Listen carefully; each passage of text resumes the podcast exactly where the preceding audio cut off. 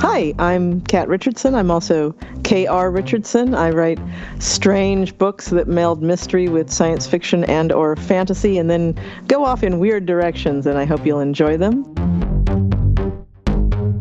This is a continuing episode of a series about Kat Richardson's Blood Orbit. So tell us about Blood Orbit. Not the title I originally put on it. That was um, that was actually an idea that came about because of some research that I did for the Greywalker s- series. Way back at book two in that series, I ran into the Wah Mee massacre case here in the Seattle area, and it's absolutely horrible, real life murder. Yeah, what is this? It's kind of famous. I believe it was 1988 Oh. if I remember correctly, in the International District at Chinatown, depending on how you want to label it, there there was a, a horrible mass killing in a late night Chinese club. It was four Chinese business owners and in the neighborhood and one morning 13 people are found dead on the floor. Wow. Uh, yeah, it was pretty horrible and shocking. Initially, the police blamed Korean gangs in the adjacent Koreatown area because there was a lot of cultural rivalry. And they started to go down the wrong, wrong road. Eventually, they figured it out. They caught two of the three culprits, took them two years to find the third one. They all ended up in jail. Horrible stuff.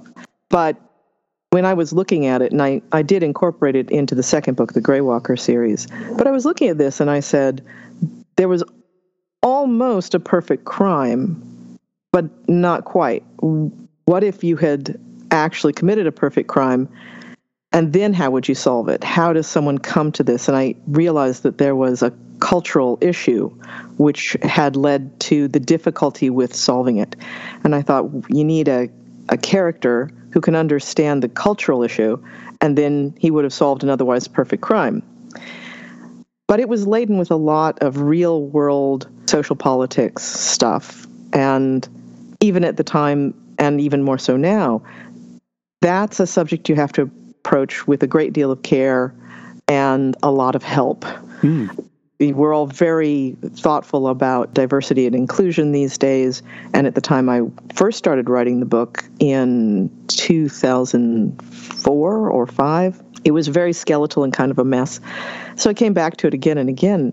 And eventually I decided that the way to address all of these difficult cultural issues and the weird science that was of, of interest to me at the time was to put the two things together and to take this very weird, very fraught, and very difficult situation and put it into a science fictional world where science fiction has a long tradition of social commentary.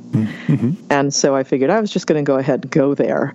And Yeah. since I was int- interested in weird science anyhow, I just, you know, I married this difficult cultural issue to a science fiction framework.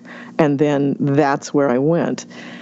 So it was uh, it was a long time coming, and it took a lot of inputs from different places to meld these two things together and take advantage of that social conscience tradition of science fiction. Wow. All right. So that's kind of like the background. It sounds like there's going to be some kind of a murder that happens. And w- can you, you know, I'm not looking to spoil the book for anyone, but how, where does it go from there? Is it like, is there going to be an investigator? Is this going to be, uh, tell me more. Well, it it was um, a police procedural, effectively. Two POVs. You know, there's a very young kind of outsider policeman. He's a rookie, and he gets hooked up with this very ambitious senior policeman who is part of an ethnic underclass. And the only way he can get ahead is to volunteer for this very risky surgery that basically makes him his own walking forensic lab. Mm-hmm. So everybody wants him to fail, and he and this poor screwed up rookie end up going out and solving this case because they are weirdos. One of them is the deepest form of in, insider, but no one wants to work with him. People want to screw him up. Uh-huh. And so they're working against all of these various and sundry issues. And the the lead detective is actually a member of both of these social underclasses. So that was my social commentary point. And only he is able to see the weirdness that has happened where cultures are deliberately uh, ignorant of each other because of the, the feeling of denying the outsider entree to their world, which is exactly what happened with the Wah Mee case to a small degree. Oh. Because the original investigators were all white guys, whereas it was taking place in Chinatown, and they didn't really understand the culture. So I took that aspect and expanded that and then added a lot of the modern inclusion and diversity and social issues that were happening at the time I was writing the book. And I, I got to put them in and have people have differing points of view about how they were going to advance their isolated culture's needs in a broader social context with an overclass that is constantly trying to just squish them down and literally wipe them out. Wow. So that's that's how it, it turned into this massive thing and it's a huge book as a result. wow, wow. No, I'm excited. Tell me about the setting. Oh, the, the setting is a, a terraformed planet called Gaddis.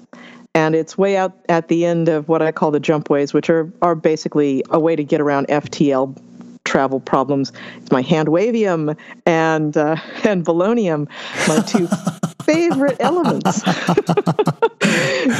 cool. So yeah, so I, I, built a little planet, and it's purpose built by people over you know about 200 to 300 years, and there's kind of a built-in plot device there in that the history of building the planet and the people who built it and how they're invested or how they're disenfranchised becomes part of the mystery and part of the solution when you get to the end, although the immediate crime is solved and problems are fixed, there's the implication that social change is now inevitable because of the solution to this crime. Wow. And so, out in the future, assuming all things go as planned, there will be a book two about the next set of problems that evolve as a result of an evolving social system. Cool. All right. That sounds that sounds great. It's also lots of fun making horrible things happen on a planet that you don't have to worry about blowing up. and the fact that I built in terraform problems where down the road they're going to have issues with bad terraforming, which is kind of my climate change uh, analysis. Uh, so the, my analog for, for climate change is bad terraforming will result in, you know, an existential threat to the planet itself, which also leads to a whole bunch of weird crime oh, because yeah. me all over. Yeah, that sounds cool. If you enjoy listening to sci fi thoughts, but find it difficult to remember to check the website for new shows, get this technology from the future install into your phone a podcast player. Using this, you can subscribe to our podcast feed, and next thing you know, you'll be cruising around in your car with your phone plugged in, playing sci fi thoughts, or you'll be out there jogging, or you'll be doing whatever you want to do. And have your ears plugged into some cool science fiction programming. You can find instructions on lancerkind.com. We have show notes and we have goodies in the show notes, like links back to K.R. Richardson's books, some interviews she's done on YouTube, and other things about noir. Where are the show notes? The show notes show up in your podcast player right there for easy tapping in the palm of your hand or into your laptop. If you don't use a podcast player, go back to the website where you downloaded this MP3 and you will see the show notes there. This is a continuing episode of a series with Kat Richardson. The series started at episode 253. So if you missed that episode, go to sci fi thoughts.space and use the search engine there to look up episode 253. Next episode, more Kat Richardson. It's one of the tricky things about science is that it's always causing us pain in our social and political interaction because it's changing the world every second that we're living with science.